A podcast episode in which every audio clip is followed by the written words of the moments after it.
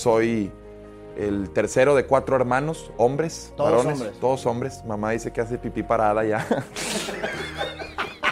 y fui un niño normal, de chiquillo me preguntaban qué quería hacer y comenzaba a decir que payaso. O sea, Pero fíjate. soy yo, yo soy un payaso, un bufón moderno, siempre lo he dicho. Yo me identifico a mí mismo como, como estos juglares que le cantaban al rey en aquel entonces y que también, producto de que le daban risa a alguien con poder, podían burlarse de alguien con poder.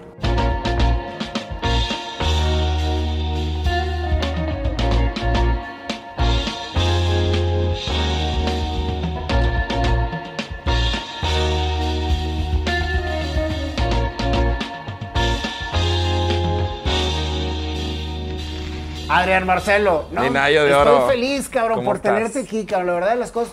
Ya tengo muchos años de conocer a Adrián lo- y ahorita se acaba de acordar que me conocía. Fíjate nada más, Estás cabrón. muy cambiado, Nayo. Sí, pues es que antes tenía, tenía la barba negra y aparte Sí. poco pelo. y No, ahora no, ya, no. ya, ya cambió un poquito el entorno. sigue siendo ahora un sí soy tipazo. realmente yo. Gracias, compadre. Sigue siendo un tipazo igualmente. y de sangre muy liviana y, y transmites cosas muy chidas. Muchas gracias, Adrián. Fíjate, ¿quién iba a pensar que hace como tres años que estuviste en la oficina Sí. íbamos a estar ahora los dos como comunicadores entrevistándote y yo Correcto. a ti, tener el honor de entrevistarte porque me volví fan tuyo, güey. No, hombre, ¿qué O va sea, a ser? aparte de que cuando te conocí como persona me caíste a toda madre, luego después este, de ver todo lo que hiciste y cómo potencializaste la oportunidad que te salió, la verdad es que mis respetos. Te agradezco mucho. Te agradezco y es mutuo. eh, cuando me recibiste aquella vez en tu oficina, en tu, en tu gran negocio, Gracias. eh, fue un halago. Sinceramente, sé también que venía referido por, por un gran amigo en común.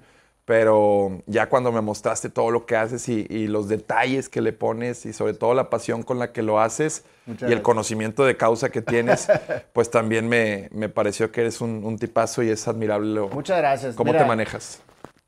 Yo estoy convencido de que la gente se junta en el universo por una razón. Y ahorita estamos tú y yo juntos aquí. Por algo estamos, platicando. para algo estamos aquí. Y sabes qué, Adrián, a mí me, me- yo, yo ya te tenía en la lista desde que empecé el programa, güey. Agradezco. nada más que afortunadamente hemos tenido mucha chamba y mucho trabajo y mucha gente, etcétera.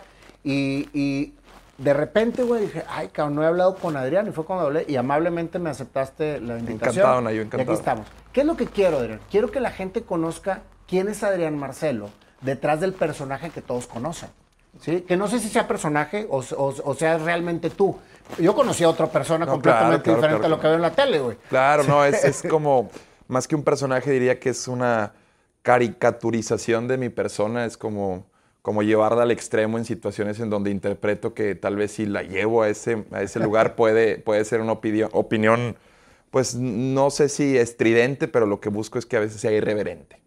Pero a veces cae en lo estridente, que no es necesariamente algo muy armónico para, para todos. Lo. Pero, pero lo estás gozando, güey. Se ve que lo gozas, güey. Más que incomodar, realmente gozo al transmitir una emoción. O sea, si la emoción a veces es de incomodidad, pues, pues sí tengo que tolerarlo y, y- y darle para adelante. No es lo que busco, no es el objetivo, pero, pero con que transmita una emoción, con hacer sentir a alguien más, con, con que alguien más se cuestione, con que alguien más incluso eh, a través de visibilizar eh, problemáticas fuertes, porque ahora que, ahora que también estoy haciendo stand-up, pues, pues sí me gusta y, y el bagaje de temas que manejo por ahí, pues sí son delicados, pero no lo hago con la intención de, de- de llevarlo a la apología, sino también de visibilizar problemáticas que, que no todos lo ven así, pero pues me gusta hablar de todo. Eres psicólogo, ¿verdad? Estudié psicología en la Universidad Autónoma de Nuevo León y, y tengo una maestría en la, en la UR en administración ahí.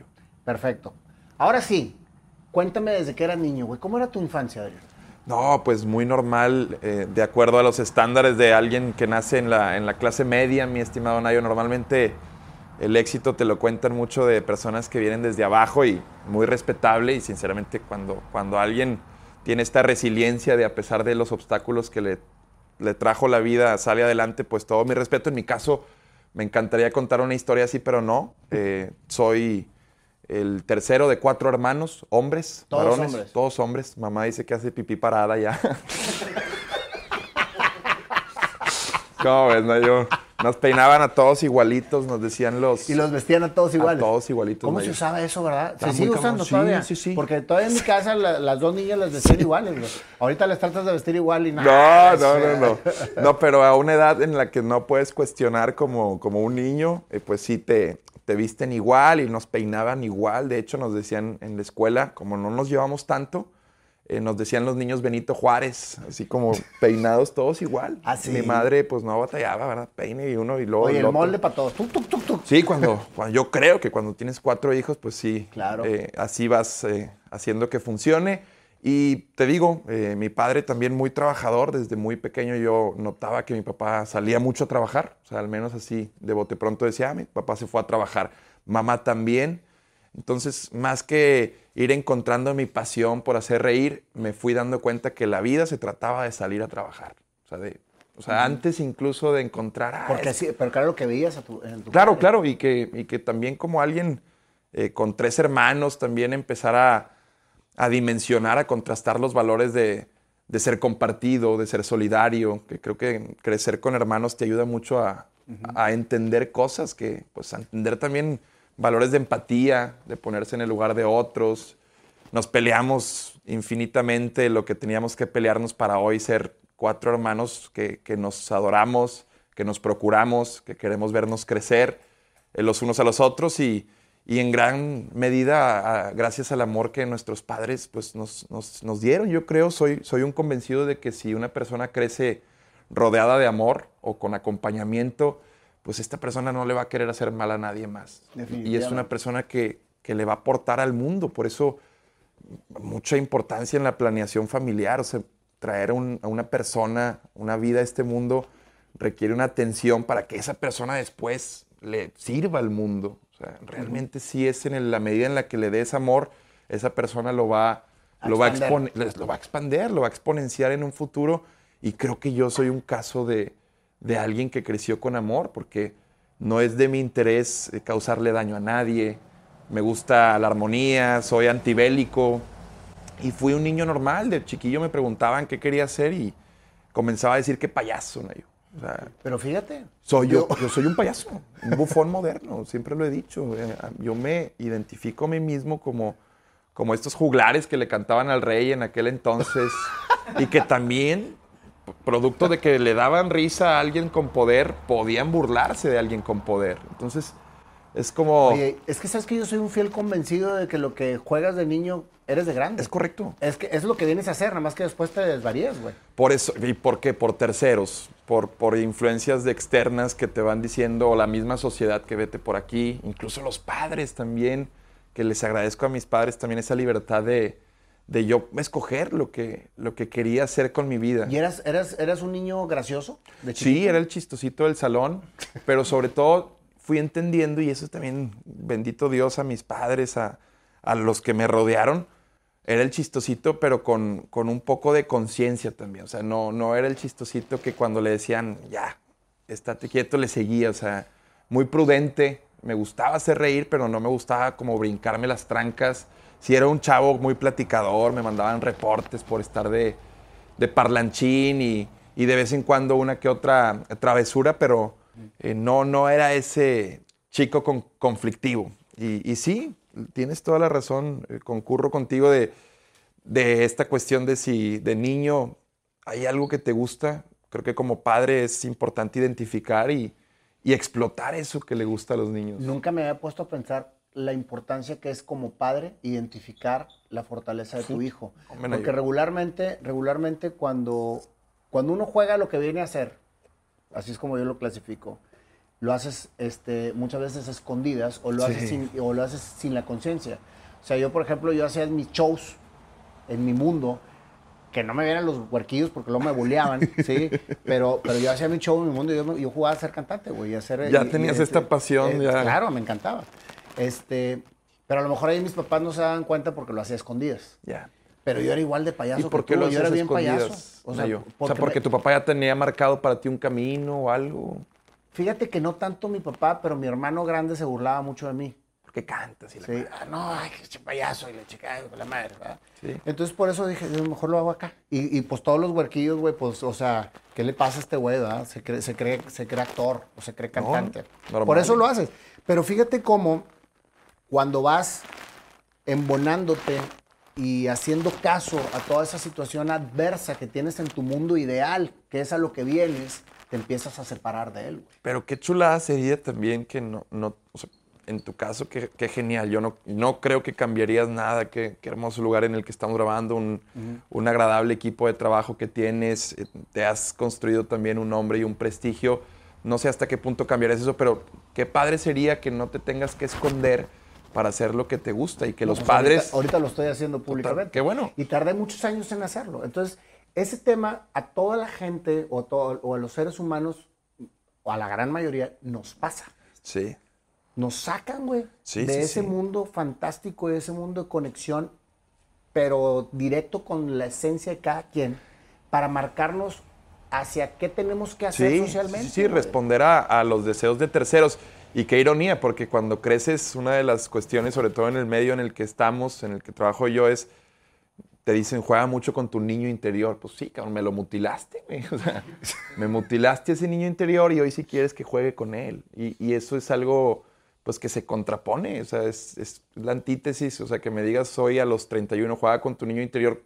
Eso era al inicio, o sea, y no me pasó a mí que mutilaran mis, mis, eh, mis pasiones o, o mis deseos, mis sueños.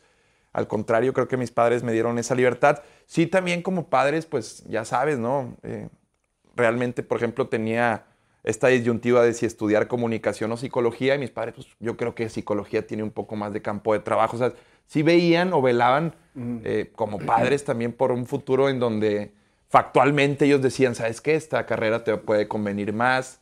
Sin Pero ahí embargo, fíjate- siempre... Ahí fíjate que los padres ven sobre lo que creen que es el mejor futuro para sus hijos. Sí.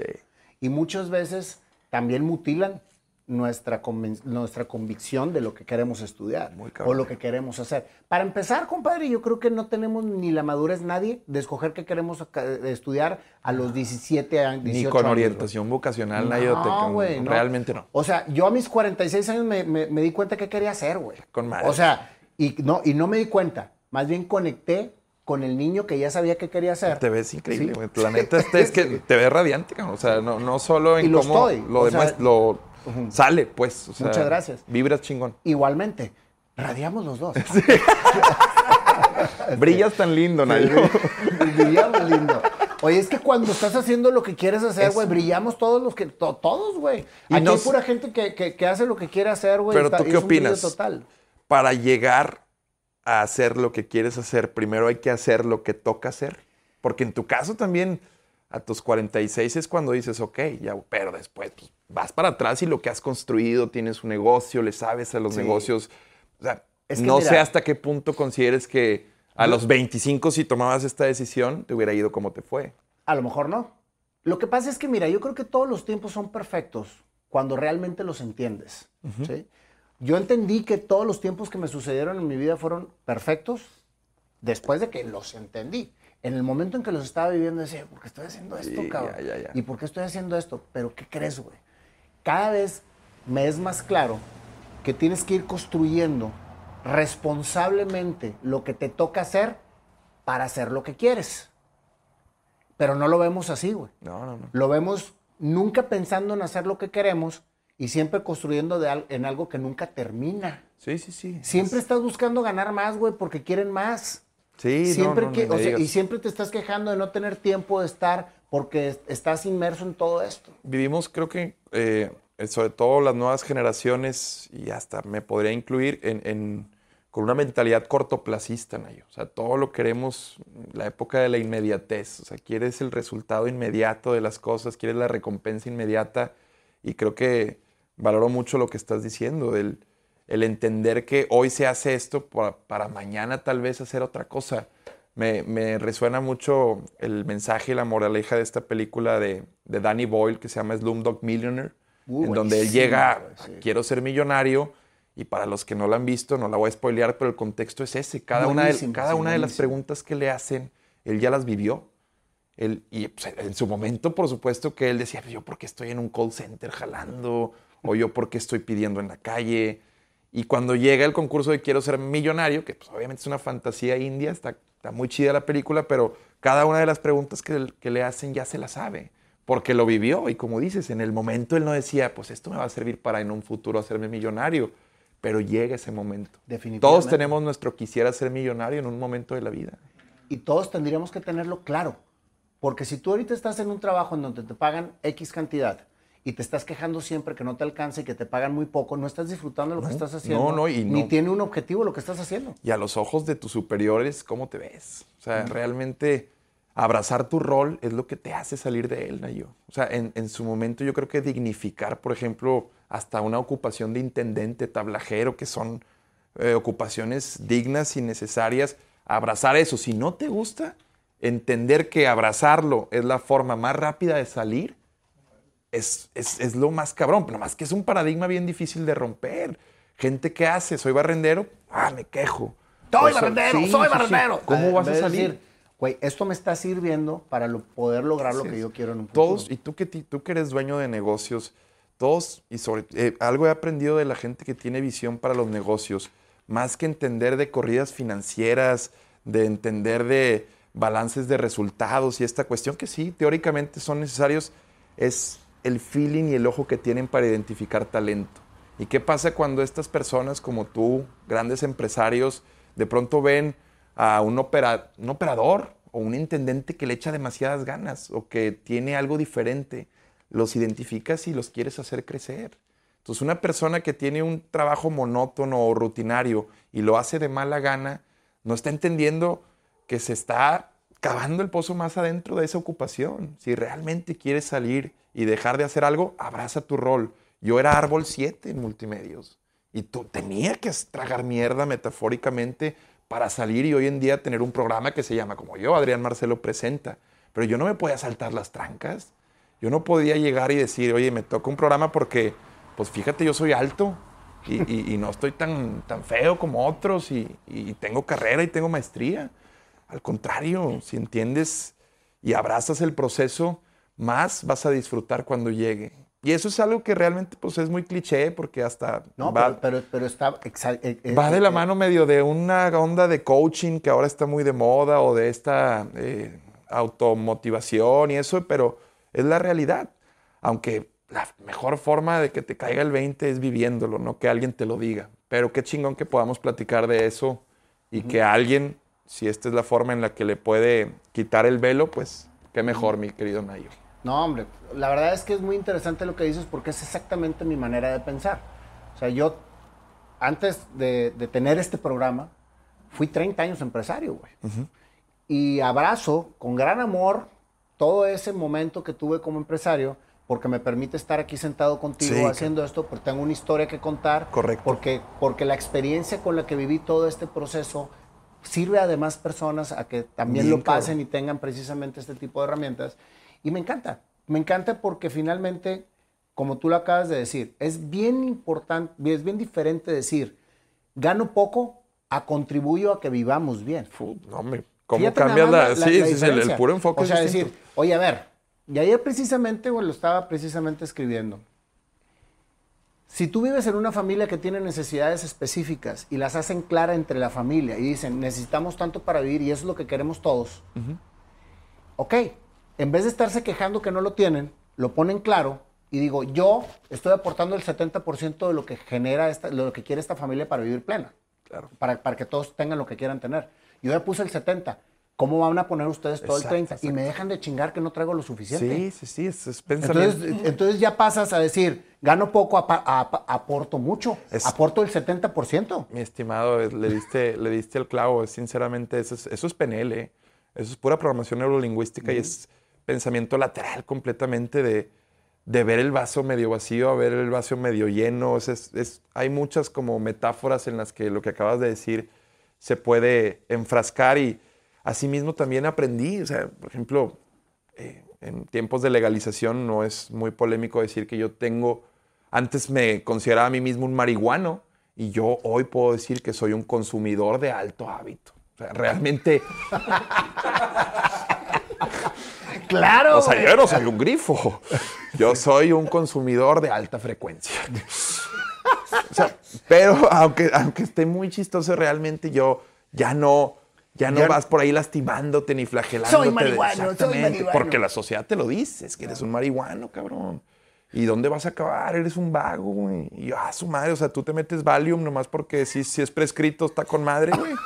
Pero yo que estoy con una, una mamada que es pues ilegal erróneamente y sobre todo los tiempos globales así lo indican. La, la marihuana no debería ser ilegal, ni siquiera los derivados, el CBD.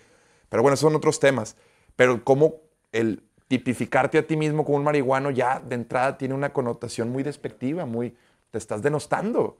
En cambio, decir soy un consumidor de cannabis, incluso no marihuana, de cannabis, para que se escuche todavía más bonito, de alta frecuencia, pues nada más entonces indica que tal vez después de tus funciones te gusta relajarte con un, Claro. con un toque Como comer, echarte una chela, güey. Es correcto, o sea, no estoy aquí. Y eso no está, eh, no, está, no está etiquetado, pinches pedotes, ¿verdad? Pero No, a ver, no porque, a ver, un catador, pero no porque, como dice el buen panda, no porque la cerveza, lo- me gusta como decirlo, me gus- no porque la cerveza es legal, yo cuando estudiaba psicología me salía a las 12 a comprar un 6.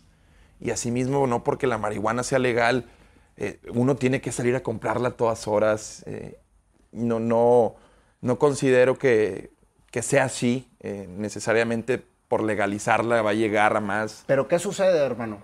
Que cuando precisamente nos desconectan de ese mundo de, de conexión con la esencia que tenemos y nos empiezan a etiquetar, empieza a suceder todo esto. Oye, tienes que estudiar algo y no vas a estudiar comunicaciones, es mejor la psicología. Sí, Te sí, sí, pasó. sí, sí, sí, sí. Entonces tú estudiaste psicología y qué bueno, porque a lo mejor te sirvió con madre, No, no, sí. te arrepientes, pero a lo mejor si hubieras estudiado comunicaciones, hubieras tenido menos camino por, por recorrer para estar donde estás ahorita. No, totalmente. o lo estuvieras haciendo diferente. Sin embargo, todo pasa por algo. Correcto. Perfecto.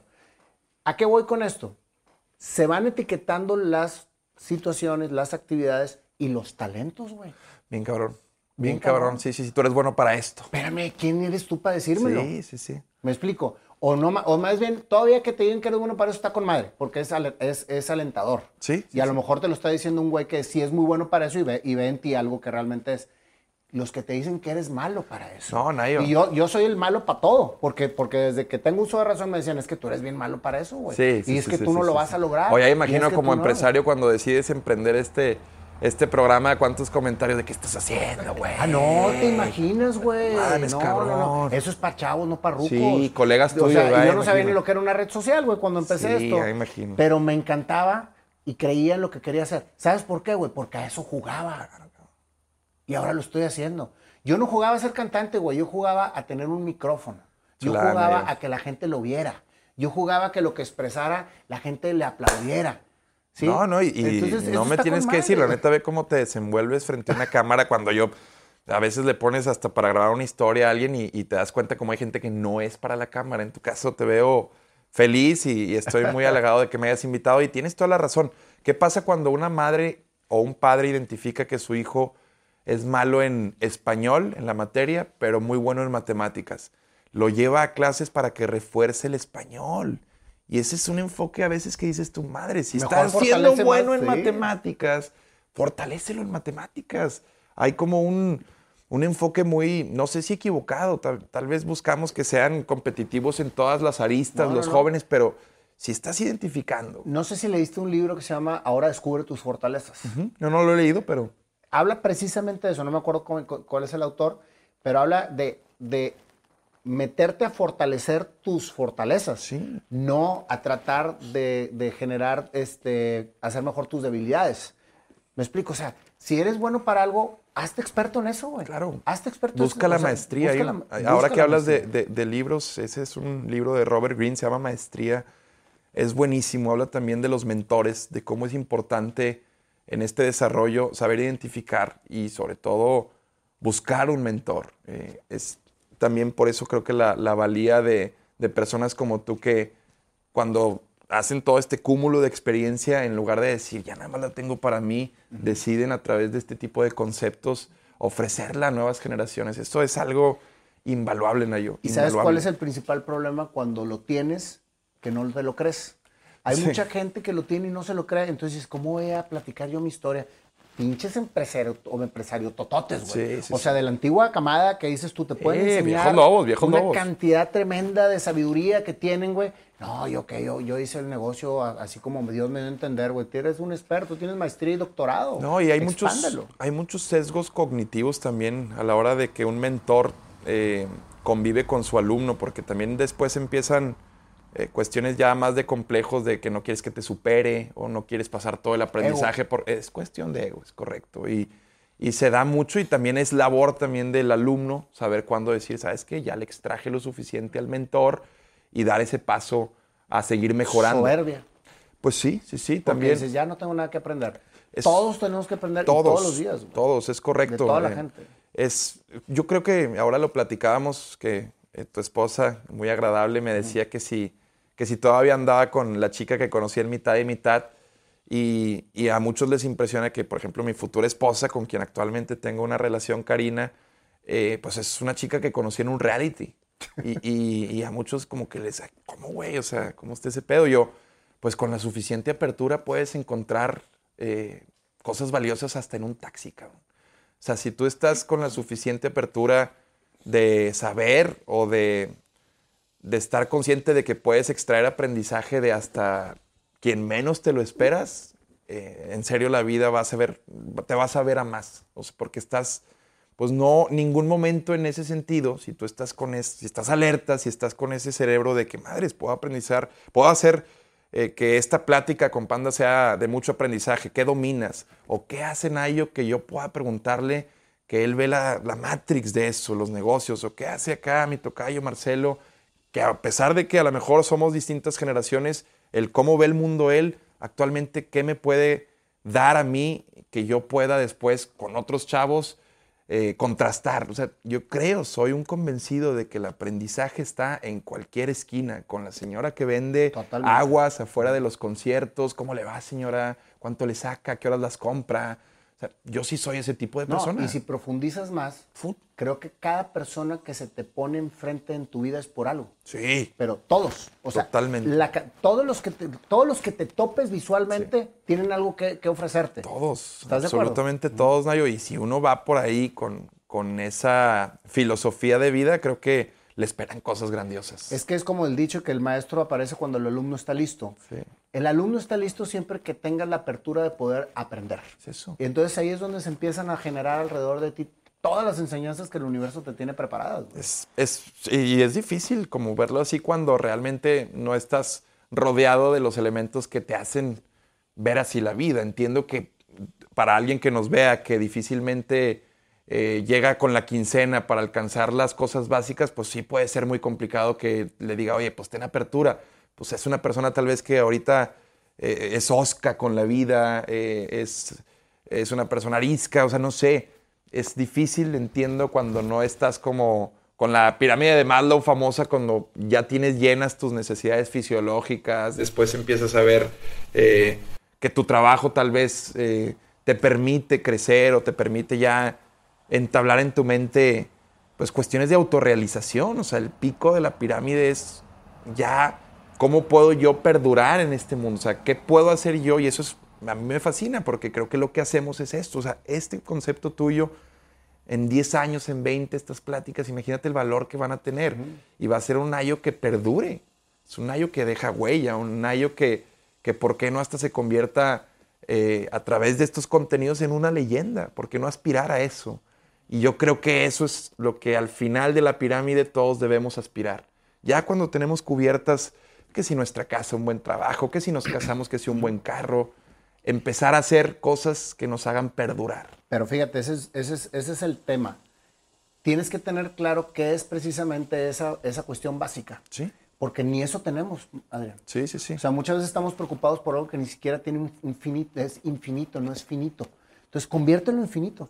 A ver, ¿qué es lo que realmente quiero? ¿Qué es? Y no nada más tú, güey. Vives en una comunidad. Sí, ¿Qué sí, es lo sí. que realmente queremos? Que era lo que mencionaba ahorita. Sí, sí, sí. Y una vez que lo tengas claro, pasas al, segunda, al segundo término que es, ahora qué tiempo necesito conectar con toda la gente que amo, porque ese es otro factor que te bloquea mucho lo que, quiero- lo que quieres hacer. Una vez no te alcanza y otra vez no tienes tiempo. No tienes tiempo. ¿Estás de acuerdo? Es correcto. Y si los dos los tienes completamente claros y en consenso, porque Sí, ¿qué, sí, qué es lo que sucede? Llegas a tu casa, me gusta un chingo tocar guitarra, güey. Y te sientes mal porque estás tocando guitarra, güey. ¿Por qué, Porque cabrón? tenías todo el día de no ver a los niños, güey, y quieres llegar a tocar guitarra. Al rato los ves. Sí, claro. Y llega la señora, y todo el día afuera, y llegas a tocar guitarra. O estás tocando guitarra, En vez de tocar guitarra, ponte a completar, güey, sí, para que sí. tu niño en- entre a la universidad, güey. Sí, motilando otra vez. Ese tipo de cosas, güey, es lo que te va sesgando lo que quieres hacer. Entonces, si lo tienes claro y lo consensas con la familia o con la gente que amas, tanto en lo económico como en el tiempo, entonces ya hay un convenio. No, Nayo, ¿y qué versión ¿Me ofreces explico? de ti cuando no estás haciendo lo que te gusta? O sea, ¿qué versión le vas a ofrecer a tus hijos al llegar después de estar trabajando y, y pensar, quiero tocar guitarra, pero mi prioridad, porque también es eso, lo- lo- le das al clavo, o sea, nos instalan casi casi un programa con una lista de prioridades. ¿Quién? Nuestros padres, la Sí, sociedad. pero ahí cambia el switch y entonces tú haz tu propio programa. Claro. Entonces tú dices, todos los días de 8 a 9 voy a tocar guitarra. Y de 7 a 8 voy a platicar contigo. Y, y- y entonces tú ya tienes, güey, todo un tema No, ahí de, ya está de siendo comunicación. Y tú sabes, y tu gente sabe, güey, que de 8 a 9 vas a estar tocando guitarra. Ahí estás dando un consejo maravilloso y es gestión del tiempo y economía del tiempo y la famosa palabra para mí, la rutina. Yo no, yo no concibo personas exitosas sin rutinas.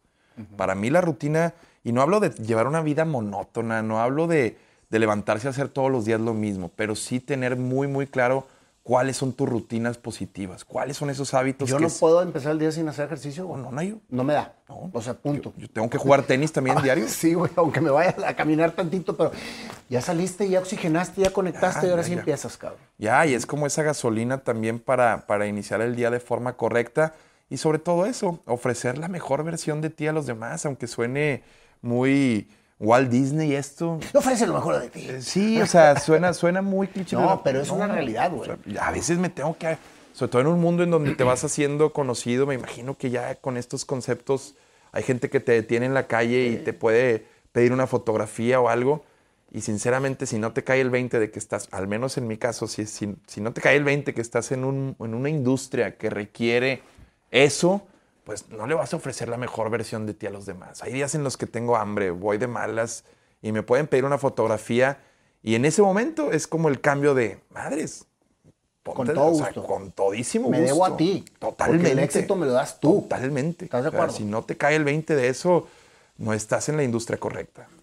Oye, termina psicología. Sí. ¿Cuándo empieza todo este tema, güey, de la televisión? ¿Cuándo llegaste a hacer el árbol 7? El o sea, platícame todo eso, güey. Bueno, siempre me han apasionado los deportes, Nayo. Desde chiquillo los practico y sobre todo los consumo. El fútbol me apasiona, el tenis lo juego mucho. Eh, bendito Dios, mis padres también eh, tenían eh, esto para nosotros una acción de un deportivo allá en, en donde crecimos, en el Club del Agua y en Las Torres. ah, es de aquí el sur. Sí, del sur, ahí tienes tu casa en, en Oye, Del Paseo. ¿Tus papás viven? Mis papás viven, bendito, Bendito Dios, viven, bueno. viven todavía. Ya también cuando tienes 31 años empiezas a ver que tus padres no son para siempre, es un shock también, eh, que los que nos ven que, que más o menos tienen mi edad, porque pues sí, mis padres ya empiezan, empiezan a rozar esa tercera edad y, empiezas a ver cómo sus achaques son más constantes y, ya te empieza a caer el 20 de que tal vez pues no tal vez, de que no son para siempre.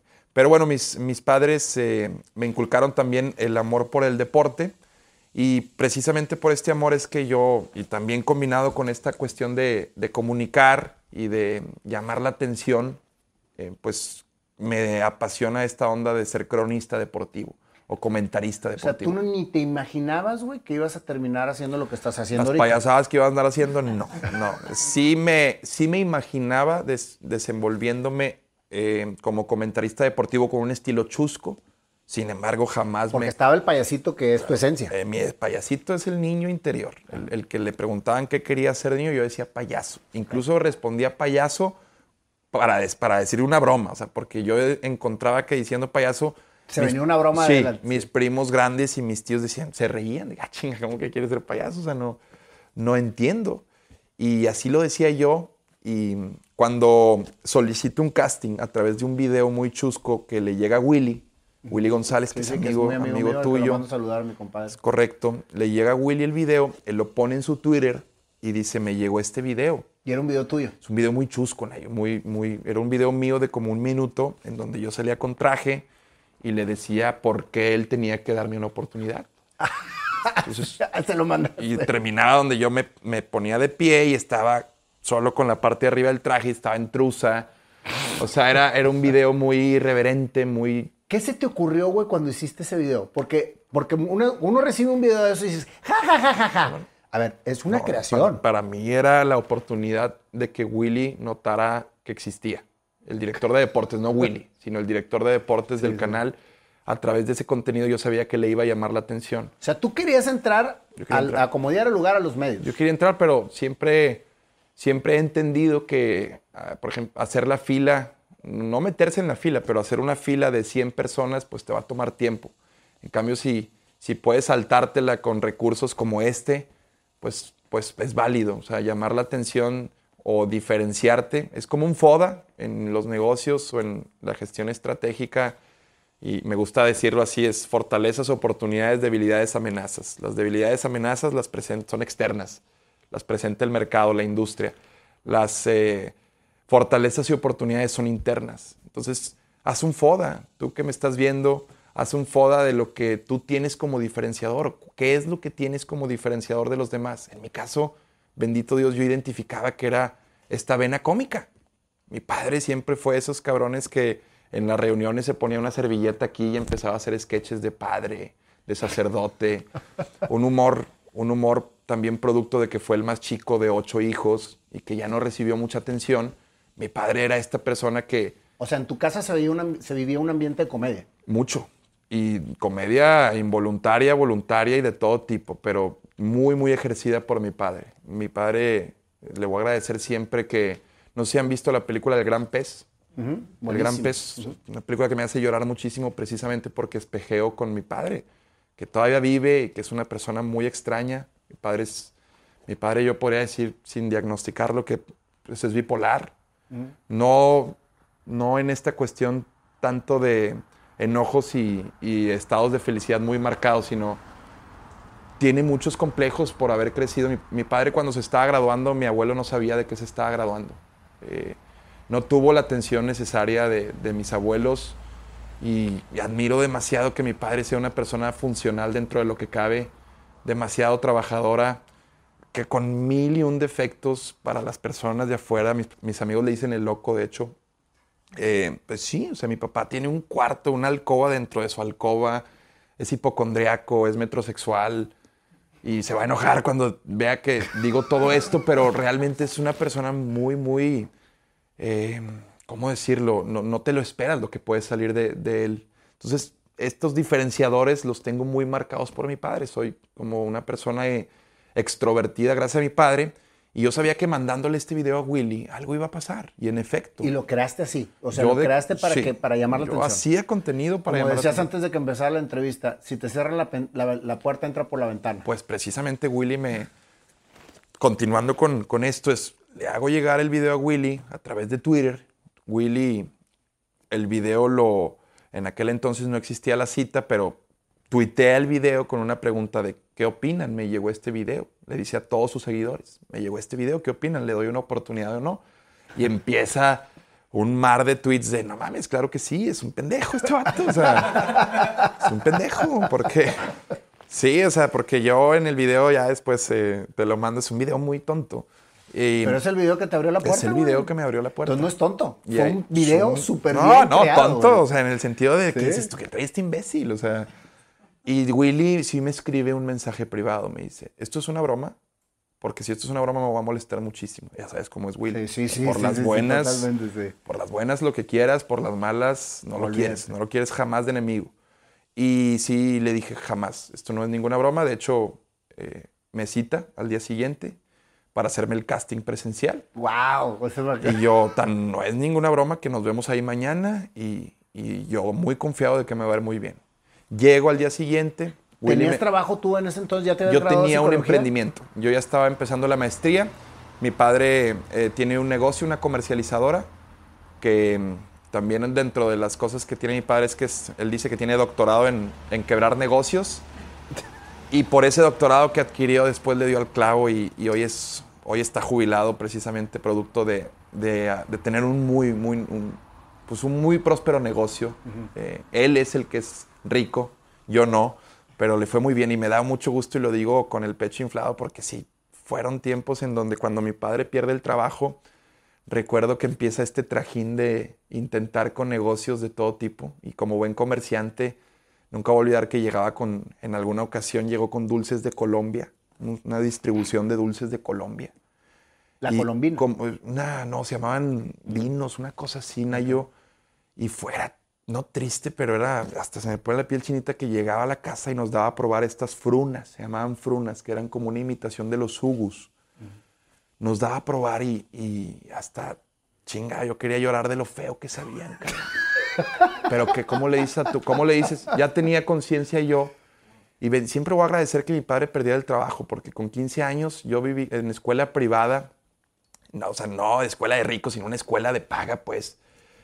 El, ir a McAllen cada dos meses, el, que no supieras lo que es que te falta a tus padres para pagar la luz, eh, de pronto de estar en un nivel donde tienes una acción de, un deportivo, a que papá pierda el trabajo y, que lleguen a tocar al salón de que su hijo no puede presentar porque no ha pagado, a que incluso mi padre, que estaba muy despegado, empiece a ir a las juntas de, la escuela para ver qué está pasando con sus hijos.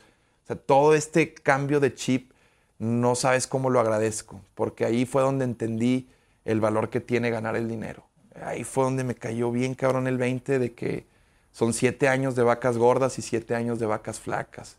O metafóricamente que la vida es una rueda de la fortuna y un día estás arriba, un día estás abajo económicamente, porque arriba puedes estar siempre con la mente.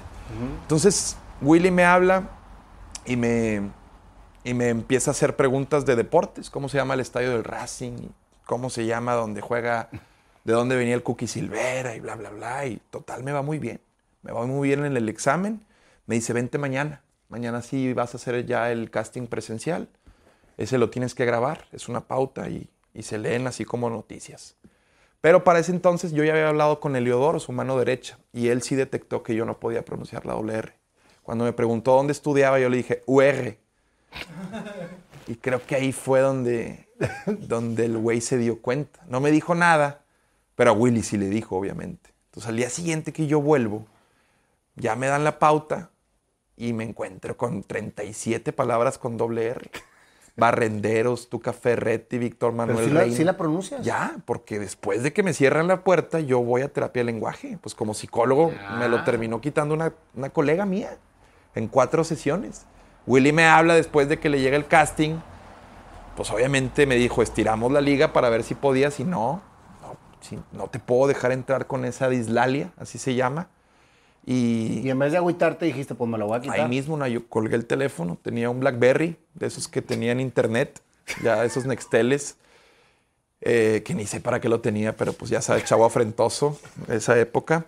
Y ahí mismo en Google le pongo terapia de lenguaje. En el hospital ese que está en San Jerónimo, el Doctors, encuentro una foniatra, voy a la cita, mi mendiga foniatra nada más me checó los conos, me quitó 1200 de la consulta y me canalizó con una terapeuta de lenguaje. Pero bueno, vayan con la foniatra para que les diga si no es una cuestión de frenillos, si es que tienen una dislalia, porque también es importante el, diagnóstico. Y con cuatro sesiones, en menos de un mes, yo me, me quité eso y es curioso porque jamás me había cerrado una puerta mi incapacidad de pronunciar la doble R. Al contrario, cuando en la escuela se reían de mí, yo lo utilizaba para, ah, ok, te ríes, yo me río. Entonces esta vena cómica que tenía me, me, daba la oportunidad que se rieran de mí, de entablar yo también una comunicación. No era que te estás, me estás bulleando, yo te buleo, sino, ok, hay confianza. Y así hice miles de amigos. Era, oye, dices la R bien raro, güey. Y yo, sí, sí, normalmente en lugar de decir ferrocarril, digo tren. O si digo perro, pues busco decir can. Entonces, ya para mí representaba una herramienta de socialización pero jamás me habían cerrado una puerta. ¿Cuánta gente lo agarra así, güey? ¿Cuánta gente no se priva del crecimiento y abrirse puertas porque no pronuncia la doble R? No, y, o, cualquiera, ¿verdad? Hay mucha gente grande que decide no pronunciarla porque no se la quiere quitar o porque piensa que es muy difícil. Yo era uno de ellos. A mis 24 años, la primera vez que me cerró una puerta, el, el no poder pronunciar, y no una puerta cualquiera, sino la puerta de mi sueño, de entrar al medio de comunicación me cierra una puerta la incapacidad de pronunciar la R, ahí mismo busqué terapia de lenguaje. Y en cuatro sesiones pude, con ejercicios de repetición, con, pues, con todas las herramientas que un terapeuta de lenguaje tiene. Y eso fue en diciembre. Yo dije, 26 de diciembre, me acuerdo perfecto, ya puedo pronunciar la doble R, no les voy a marcar, esto es Navidad, Willy está comiendo con su familia, romeritos o no sé qué pedo. Me voy a esperar a enero. Pero para ese entonces el video que yo le había mandado ya estaba regado en multimedios. Ya, ya era chisme de pasillo que había un, había un güey que había mandado un video muy curioso. y me hablan a mí, pero para, no para deporte, sino para el área de entretenimiento, para un concepto que se llama mitad y mitad, que es la tropicalización de The Bachelor, un programa muy exitoso en Estados Unidos que consiste en, en un hombre conociendo chicas y teniendo citas románticas con la intención de encontrar el amor. ¿Qué edad tenías? 24 años. Tenía mi negocio, estudiaba la maestría y tomé... ¿Y no ejercías la psicología? Eh, la ejercía con las competencias que la carrera te provee. Es, es, maravillosa. En la uni es muy, muy bonita la carrera porque cuando yo la estudié fueron seis semestres de tronco común, distintos enfoques, psicogenético, el clínico, el psicoanalítico, el conductual, el social, algo de infantil. Y, y vas probando de todas las eh, vertientes que tiene esta hermosa carrera. Y después yo me fui por el, la, el área laboral, cuatro semestres de especialización, que es más desarrollo organizacional, entrevista, reclutamiento, selección y muchas herramientas que, no te voy a mentir, las aplico eh, cada, de lo, cada uno de los programas. Me toca entrevistar los jueves, en ese en serio, un programa de entrevistas que espero un día puedas estar por ahí. Uy, me encantaría. Y las herramientas, la técnica de entrevista que aprendí en psicología. O sea que la psicología la ejerces todos los días, todos los días. sin dedicarte a ser psicólogo. Nayo, es una carrera que te brinda herramientas hermosas y que quedan impregnadas en, en el cerebro si es que abrazas correctamente la carrera. Oye, pues está con madre porque querías estudiar psicología y comunicación y ahorita haces las dos. La carrera de comunicación la estudié en el medio y con todísimo respeto, con todísimo el respeto que me merecen los comunicólogos. Yo creo que tres años en multimedios equivalen a cinco en, en, en, la carrera de comunicación, con todísimo el respeto.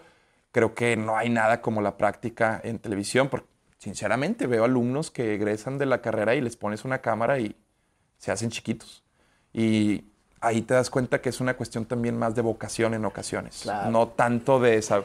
Y hay, ojo, no tienes que terminar en televisión estudiando comunicación, hay clima organizacional, puedes ser mil y un cosas siendo comunicólogo, pero si tu tirada o tu objetivo es terminar siendo un presentador de noticias, un conductor, un locutor, no hay nada como la cabina o el estudio de televisión. Así le pasó a Aldo Farías, le mando un abrazo. Cuando el padre de Aldo le habla a don Robert o al director de radio en aquel entonces y le dice, dime cuál es la mejor escuela de comunicación en Madrid de cronistas deportivos para inscribir a mi hijo. Dijo, "Ah, Madrid, escuelas, chingas, mándamelo a radio, tráemelo a cabina a los 14 años. Y hoy Aldo Farías es lo que es por eso. O sea, hoy está en tu DN siendo uno de los mejores comentaristas que ha dado esta ciudad precisamente por entender que en la práctica también hay muchísimo conocimiento. Hay que combinar, la teoría también es importante, pero bien lo dices, cuando a mí me cierran esa puerta llamada deportes, vi que se me abría una ventana llamada mitad de mitad y, ojo, el fin es el mismo, la puerta y la ventana, amén de si entras por una o entras por otra, te da como resultado entrar. Ya lo que haces tú adentro es otra cosa pero que no importa, que no te importe la, si entraste por la rendija y tienes que a Claro, veces arrastrarte claro. y en el proceso quitarte el polvo, ya estás adentro. Y eso es lo importante. Pero entonces, a ver, ¿qué pasa árbol 7 y mitad y mitad? Entro a mitad y mitad y es una maravilla, porque todo, yo siempre he jugado con el tema de la percepción. A mí me fascina la percepción, sin llegar a ser este cabrón que vende humo. Me gusta mucho el jugar con la percepción porque creo que así es como afectas la... Afectar no tiene una connotación negativa, afectas la mente de las personas, para bien o para mal. Tú construyes la imagen que quieres en la mente de las personas con base en lo que sale de tu boca o tus acciones. Entonces entro a mitad y mitad y pues mitad y mitad es un reality, el primero que tiene a los tres protagonistas, éramos tres hombres. Pero al ser el protagonista del reality más importante del canal, el bebote como le llamo yo, en miércoles, su prime time, el reality que más vende, que tiene 27 menciones, que dura tres horas y media, que fue un boom cuando Poncho de Nigris lo hizo, pues entrar así a la televisión y que te cuiden siendo un protagonista es pura percepción, porque no entras desde abajo, entras cuidado Sí, claro. siendo el protagonista. Nadie puede hablar mal del güey que es el protagonista de nuestro reality, porque pues te estás afectando nuestro producto, cabrón. Es este el güey que todas las morras quieren, amén de si es cierto o no, te tienen que cuidar. Entonces eso para mí fue muy valioso, porque entro luego, luego arriba, cuidado, después termina el reality que dura un año, duró un chingo, y ya empiezas a sorteártelas como ya no te estás cuidado por mitad y mitad, pero empiezas a moverte. ¿Qué sucedió en ese año de fama que no estabas acostumbrado a tener? No, no, no, pues fue, fue empezar a, dimensionar lo que el cuadro del Canal 6 o multimedios anteriormente generaba y sobre todo entender tu audiencia. Empiezo a comprender quién ve el canal, empiezo a comprender quiénes incluso llegaban conmigo a decir, yo no lo veo, pero la otra vez, o sea, empiezas a entender muy cabrón cuál es la idiosincrasia de, la, de, la, audiencia real, de, el bloque popular del Estado. Te metiste a analizar para poder realmente hacer crecer lo que estaba si haciendo. Yo, si uno quiere triunfar, o sea, por ejemplo, tú en este concepto, ¿por qué eres tan exitoso? Porque entiendes quién te consume. Yo creo que en la medida en la que conoces tu audiencia, mejoras y moldeas tu mensaje de forma que le llegue de... Si tú, a ver, si tú estuvieras eh, eh, con conciencia de que te ven niños, ¿te comportarías igual? Tal vez no, serías más, ah, más a la hora de hablar, utilizarías más la mímica o no sé, pero te ve a lo mejor eh, otros empresarios, gente con un nivel cultural más alto, por eso puedes incluso utilizar palabras que, que, son más elevadas. Yo en televisión, en la medida en la que fui entendiendo quién consume la televisión abierta hoy en día, fui mejorando mi mensaje. Entonces, es eso, es receptor y emisor, emisor, receptor, y que no haya mucho ruido en el mensaje. Si tú llegas a multimedios y empiezas a utilizar palabras rimbombantes o empiezas a mostrar un ser elevado, no vas a conectar con la audiencia. También no se vale subestimar a la audiencia, pero tienes que entender quién te está viendo. Y eso fue, creo que, uno de los elementos que me hizo crecer en el Canal 6. ¿Se te subió cuando estuviste en mitad de mitad? ¿Que fue tu primer? Bendito Dios, entré a los 24 años. Algo que noté también es que mucha gente entra sin una base o sin un marco teórico, digamos, y para mí fue muy importante ya tener un círculo de amigos, ya tener una carrera, ya estar estudiando la maestría, ya tener un negocio con el que yo para cuando entré en mi negocio yo ya había negociado con gerentes de Cemex, el darme de alta como proveedor de ellos. Yo tenía una comercializadora, todavía la tengo, de sellos de seguridad, productos plásticos para el traslado de valores, márchamos, cintillos, precintos, como se le conocen. Y a mis 24 años yo ya había cerrado una licitación eh, en internet, eh, vía, vía digital, de, con Comisión Federal de Electricidad del Estado de, de Atizapán, o la ciudad de Atizapán.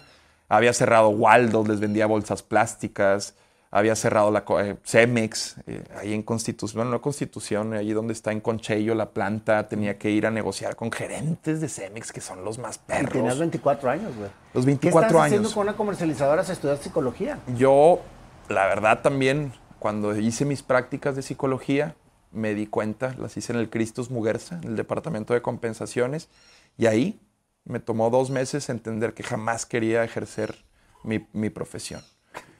Eh, el estar en una oficina sentado con señoras que su ritual para iniciar el día era hablar mal del departamento de contabilidad y echar chismecito y como empezar a trabajar a las 11 y, y ya empezando a trabajar no es que me apasionara, dije, no, esto no es lo mío, yo quiero ser, no mi propio jefe, pero quiero ser el dueño de mi destino y ganar lo que yo quiera ganar.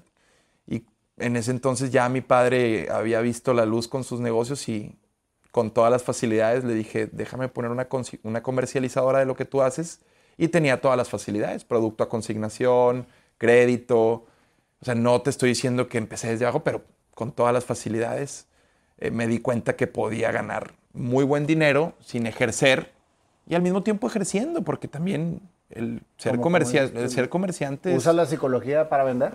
Es PNL, yo tenía un diplomado de PNL también, me gustaba mucho esta cuestión de calibrar. A mí siempre me ha gustado, si me dicen que no voy, me decían, no vas a entrar al antro. A mí me gustaba eso, me gustaba, ¿por qué no puedo entrar? O sea, empezar a, a ponerme al nivel del cadenero con la intención de lograr que me dejara entrar. O, por ejemplo, cuando te conocí, eh, cuando Willy me, me dice, vas a ir con Ayo, es un gran empresario, tiene una oficina ahí en Lázaro Cárdenas madres, pues el ponerme a nivel de un empresario ya muy exitoso. ¿Qué edad tenías cuando fuiste? ¿24? Sí, Era cuando, pues tenía cuando 24 años. Acababas de salir de mitad a mitad. Es correcto, o sea, a mí eso me apasiona, el calibrar hacia arriba con un empresario muy exitoso, calibrar hacia abajo, hacia abajo, porque también después te llevas unas sorpresas. Hay choferes de Ubers en la Ciudad de México que nos dan 10 vueltas en cultura. Por eso nunca hay que estar cerrado Nunca a quién te- a- a subestimes. estás. Nunca subestimes. Oye, ¿a quién te pareces más? ¿A tu papá o a tu mamá? Una combinación, porque eh, tengo eh, los. El, el, super yo en psicología, Freud, por ejemplo, hablaba de tres instancias psíquicas, que es el ello, el que es como el. eh, si lo llevas, por ejemplo, a Pinocho, que nos ponían a analizar películas, es, Pinocho es el yo, pues eres tú. El super yo es Pepe Grillo, que es la conciencia. Es el Pepe Grillo diciéndote siempre, es la moral, cabrón, no hagas esto. Y está el zorrito, que es el ello, que es la pulsión, la pasión, el eros, lo que nos mueve, el reflejo, lo que hacemos por instinto, el sexo, todo lo que, lo que el cuerpo nos pide y no entendemos por qué, eso de dejarnos llevar. Es el zorrito hablándote, "Haz, órale, güey, métete con esa vieja, güey, te está viendo, cabrón. Y como medias con Pepe Grillo diciéndote, no, cabrón, tienes novia, güey. Tienes novia, güey. Entonces, así veo yo a mi padre y a mi madre. Mi madre es esa persona que... Tu madre es Pepe Grillo y tu Mi papá es el madre era de que los libros forrados, cabrón. Y la, haz la plana, y la tarea bien, cabrón, y la letra, métele ahí. Y eso no se dice, cabrón. Y mi padre era más esa libertad. zorrito. El zorrito. No de que métete con esa No, vieja, no, pero no, no, no, mi sé, padre fue... Yo, mi padre manejando, yo no entendía por qué los polis lo paraban. Yo no entendía. Pues porque estaba pedote manejando conmigo. Y lo más chingón era ver cómo se zafaba. No daba lana. O sea, me fui entendiendo que mi padre hasta lo hacía como deporte, güey. O sea, mi padre, mi, mi papá era ese güey que cuando sacamos la licencia y se va a enojar cuando lo diga.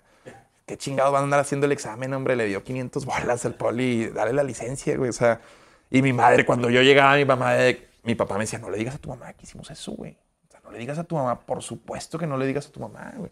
Entonces era, pues eso, o sea, yo soy un güey, y ahorita lo dijo Panda a la perfección, soy ese güey que cruza la línea, pero se devuelve. o sea, sí me gusta cruzarla, me gusta decir cosas que no se deben de decir, pero de forma que pueda volver. Me gusta blindar las cosas que digo, me gusta el humor negro. Es que, sa- ¿sabes qué estoy cayendo en cuenta, compadre? Que tu personaje de tus programas y todo es como tu papá.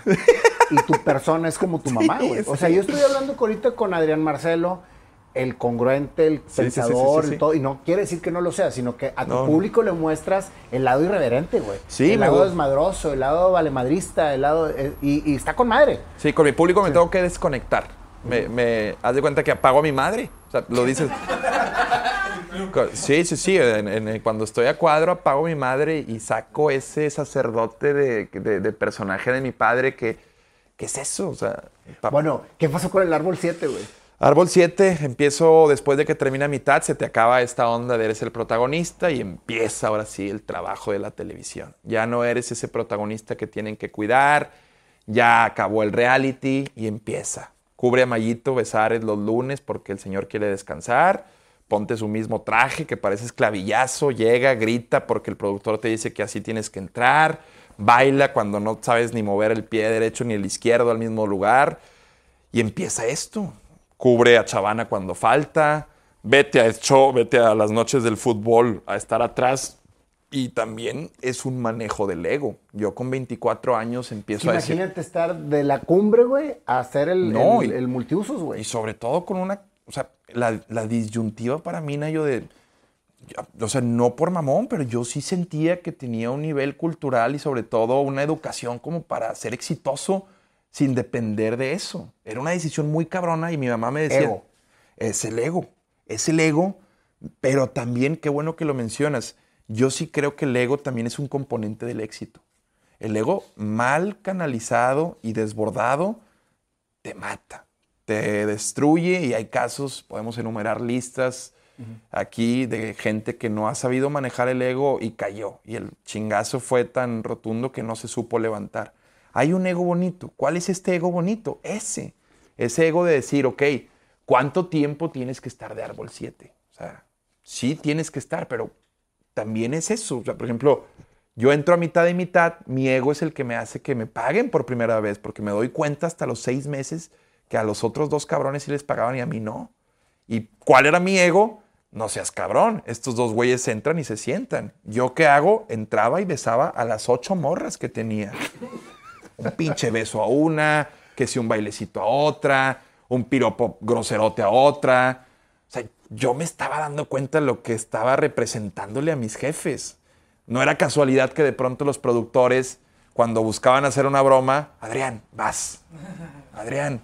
Y digo, después empiezan a dar cuenta la técnica del apuntador, que en la televisión es crucial saber el apuntador y sobre todo más en la fórmula de multimedios, programas de larga duración y bajo costo, con alta eh, grado de, o alta carga de, de comercialización, así los, los González tienen su, su modelo de negocio muy respetable. Y exitoso. Y exitoso, totalmente.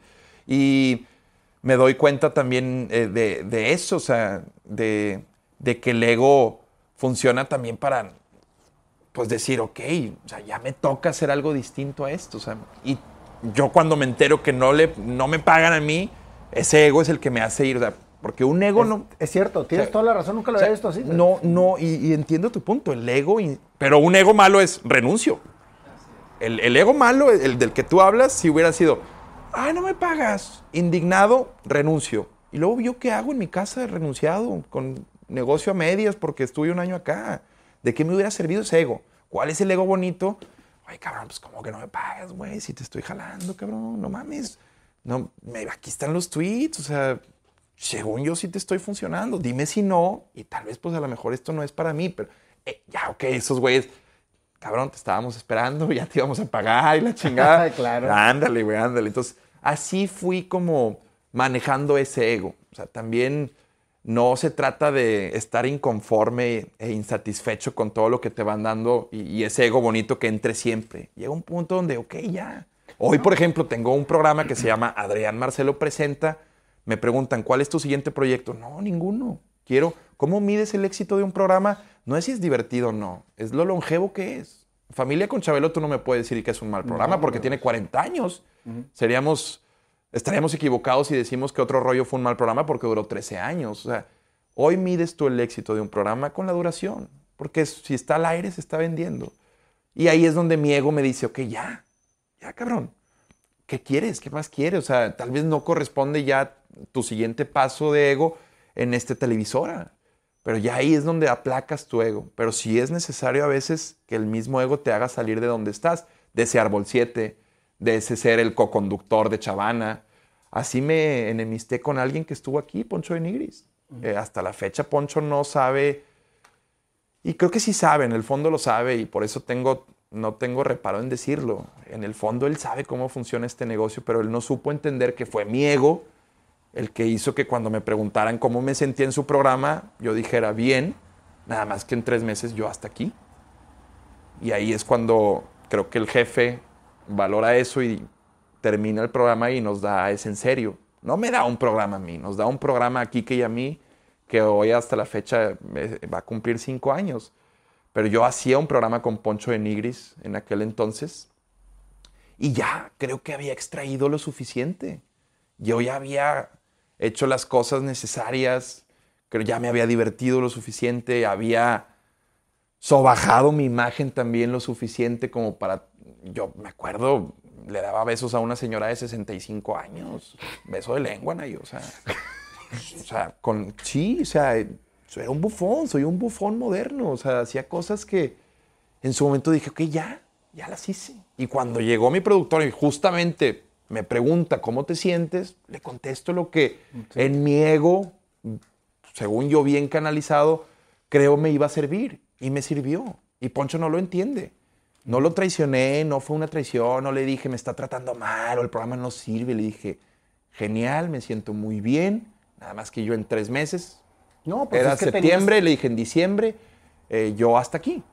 Es que tiene, siempre tuviste muy claro el camino que tenías que cumplir. Claro. Me encantó el concepto que decías de abrazar lo que estás haciendo en el momento. Sí. O sea, yo creo que todo lo que has hecho, lo has hecho por un fin. Vas a besar a una señora de 65 años de lengua, güey, uh -huh. porque estás buscando un fin Totalmente. y es lo que tienes que hacer en el momento para lograrlo. Totalmente. Pero también tienes perfectamente claro hasta dónde, güey. Sí, sí, sí. eh, eh, hay, hay situaciones también que, eh, que son necesarias que te pongas un freno, porque mm, también mediar lo que tus productores consideran chistoso y lo que tú consideras es difícil. Es como también volvemos al calibraje. Hay muchas cuestiones que, que a mí no me parecían y a mis jefes sí. Yo recuerdo la, la ocasión en la que tuve que salir en un monokini en mitad y mitad. Un monokini. Un monokini como el de Borat. O sea, es un, es un bikini de una pieza. Y yo le había prometido a mis jefes que iba a salir. Nada más que cuando me puse el monokini, pues yo recuerdo los testículos se me salían. O sea, por los dos lados. No es que sea muy huevón, pero le, ma- le mandó una selfie a mi jefe. No puedo salir, güey. Le mandé una selfie de mi genitalia a, a- a mis jefes ahí en vivo en el programa y, y recuerdo la respuesta, lo prometiste. O sea, si, si no sales en ese pedo, atente a las consecuencias. Ah, Porque sí, en aquel entonces sí era un pinche loquito el que era el jefe. Y, y sí, la, la televisión está llena de loquitos, ¿verdad? Y ¿Cómo reaccionan tus papás ante toda esta situación que vives, güey, que es sumamente controversial? Eres un hombre muy controversial. totalmente. Y, y es algo que al inicio como que sí, el, el poner en esa situación a mi familia me... No que me costara, pero sí lo, me pasaba por la mente. Eh, y creo que valoro también mucho que ellos eh, han, han sabido entender que, que tengo un humor un poquito pesado, que no le quiero hacer daño a nadie, que pues que soy también producto de, de lo que ellos hicieron de mí. O sea, creo que también si ellos no o repudiaran esta parte mía, estarían repudiando algo que pues que ellos crearon, ellos me engendraron, porque no estoy diciendo que digo las cosas que, que digo por, por ellos, pero sí, yo crecí en una familia a mis 31 años, yo tengo mi departamento, tengo dos años pagando mi departamento y no me he ido de casa de mis padres. Eh, Sigues ahí. Tengo a los 31 años, soy un zángano. Eh, y y, bueno, le digo de broma, pero sinceramente veo, veo también este, muchas como reglas de vida que veo que, que están impuestas en la sociedad, como esta cuestión de si te levantas temprano te va a ir bien. No sé qué tanto sea una regla eso, o vete de tu casa para lograr la independencia. No, por ejemplo, yo lo veo muy distinto. Yo veo que si me voy de mi casa, mi madre va a sufrir. Ya se fueron mis tres hermanos, soy el único que queda. Veo que mi madre, o sea, como por qué yo le voy y entiendo que muchos podrán decir, "Ay, ¿qué, pendejada está diciendo este güey, qué, qué inmadurez y eso, pero no sé, es otra vez este pensamiento lateral de ver las cosas desde otra perspectiva de, ¿por qué me voy de mi casa si mi madre me pica frutita en la mañana? Y, y, ojo, y todo, ¿por qué le haces eso a tu madre? Y yo le hago, si mi mamá no me pica frutita, su día no es igual de bueno. O sea, mi madre se siente realizada cuando me pica, y no es frutita de que melón, papaya y chingate, no. Es almendras, fresa, melón, mango, kiwi, piña, plátano y manzana en un mismo plato, emplayado. Después de comer fruta, me espera un plato de huevito con champiñones y pimientos. Por eso estoy así de mamado y así bien. O sea, mi hermano es especial. Todos mis hermanos tienen maestría y no lo digo, ojo, puede parecer que ahora sí me puse a presumir, no, pero a veces sí me molesta mucho como las, eh, ideas compradas que tiene la gente, porque sí, en muchas ocasiones también, como que no te has ido de casa de tus papás, güey. Yo hace cinco años gano eh, lo suficiente como para irme a donde quiera a rentar, no a comprar tampoco, a rentar. O sea, me pude haber ido hace un chingo de aquí. ¿Por qué me voy a ir? cabrón? O sea, ¿por qué? Y estás disfrutando tus ¿Por qué me voy? Es totalmente. Y no creas que disfruto. Llego y me voy a mi cuarto tampoco. O sea, ahí sí están con madre. O sea, pero, pero, o sea, digo yo, irme a mi casa y buscar esa independencia para quedar bien con terceros, en lugar de pagar la renta de mis pizzas. Que todos piensan que poner una- un negocio de pizzas se paga la renta el primer mes. Qué chingados, ¿no? Pagar la renta de un departamento, la hipoteca que la pago, o sea, pagar la renta de un eh, de una negocio de pizzas, de dos negocios de pizzas, emprender sin recibir nada a cambio.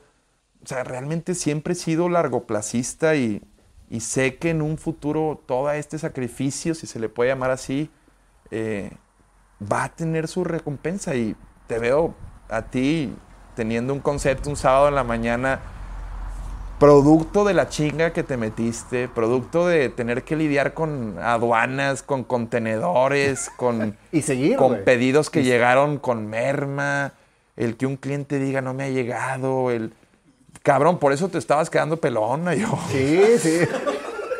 Ya me puse pelo y no se me volvió a caer, güey. No, Ahora o que hago lo que me te encanta. ves increíble, güey. Te ves radiante y, y esa playera ojalá un día me la regales, cabrón.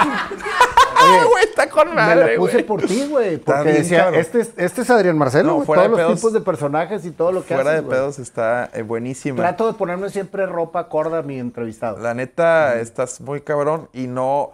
¿Sabes qué? Eh, Por ejemplo, a veces dicen, ah, ese güey, ¿por qué se viste como chaborruco? No es tu caso, ¿por qué? Porque todo tiene que ver con cómo lo vistes, güey. Y tu misma sonrisa indica que estás más a gusto que yo Claro, vestido así. O sea, tiene que ver con, con lo que transmites. Volvemos al tema de la percepción, güey. ¿Cuándo se ve un... ¿Cuándo, cuándo notas que está chaborruco? Cuando incluso se ve incómoda la persona que, que se ve que está impuesto el vestuario. Y tú te ves, pero... Relajado, me encanta, güey. Y, y, y créeme lo que ya la gente se, se cansó de chingarme. Y ahora me aplaude. Es que también, sabes que yo creo que también, no sé si no es envidia, no me gusta esa palabra como tal, pero el que tengas los tamaños de hacer a un lado tu exitosa carrera como empresario y dedicarte a esto, y encima que también lo vayas a llevar al éxito o que ya estés siendo exitoso, debe ser un chingazo para muchos que, que tal vez sí son exitosos en, siendo empresarios, pero que no se pueden desprender. No, no, compadre. La verdad es que ha sido una, es una satisfacción muy padre porque. Se ve, se ve Oye, güey, al principio cuando empezaba a cantar, que no sabía cantar, me decían, por favor, bájate del escenario porque cantas muy mal, güey. Y no sabes cómo lo gozo. ¿Y qué hice? Aprender a cantar. Eso es lo mismo. O sea, aprende a hacer lo que te gusta. Porque no es como tú decías ahorita. O sea, ¿qué quiero entrar a multimedios? Pues me voy a encuerar y voy a mandar un video. Pues porque quiero llamar la atención. O sea, haces cosas. Tú, de- tú, tú atraes para- lo que quieres. Para que realmente logres hacer lo que, lo que estás Pero haciendo. por eso es bien importante tener la, la visión bien clara en la mente y como construírsela así como tal, verla, porque después haces cosas sin saber a qué puerto vas a llegar, nada más porque te nacen y porque la retroalimentación te indica que son buenas. Yo pude haber, o sea, yo, y te vuelves este güey estridente, irreverente, que en dos patadas se les fuma eh, esa chispa, porque lo que estás diciendo responde al estímulo de los terceros o de lo que te rodea, de que yo, por ejemplo, le digo a la gente, ahora sí estoy empezando en el mundo de la comedia, pero soy anti, soy anti comediante en el sentido de que no todo lo que digas tiene que ser chistoso, cabrón. Menos es más y todo tiene que ver con eso. De hecho, la comedia es un, es como la magia. El que hace el mago está distrayendo para que de pronto, ¡zas! por acá, tú estás viendo acá, pero acá este güey trae el- la sorpresa. Igual en la comedia, estás alejando la premisa para acá. Si todo el tiempo la gente piensa que van a salir cosas chistosas de tu boca, pues le quitas la expectativa y te gastas. Entonces, esta onda de también responder a que todo lo que los demás esperan de mí es chistoso, cansa, satura y sobre todo gasta. Pero tú eres un gran crítico social, güey. A mí me encantan los fenómenos como psicólogo, la, la observación. Yo tenía que en las prácticas que observar a niños, adolescentes, a ancianitos, en pabellones psiquiátricos estuve registrando conductas, fui a dar pláticas de sexualidad a telesecundarias. Creo que también está infravalorado el concepto de escuchar, Nayo. Como sentimos que en una conversación el protagonista es el que dice y infravaloramos e infravaloramos o no le damos el valor a quien escucha, no. Y es el que más aprende. Es el que más aprende, el que está calladito en el cuarto es el que está absorbiendo todo.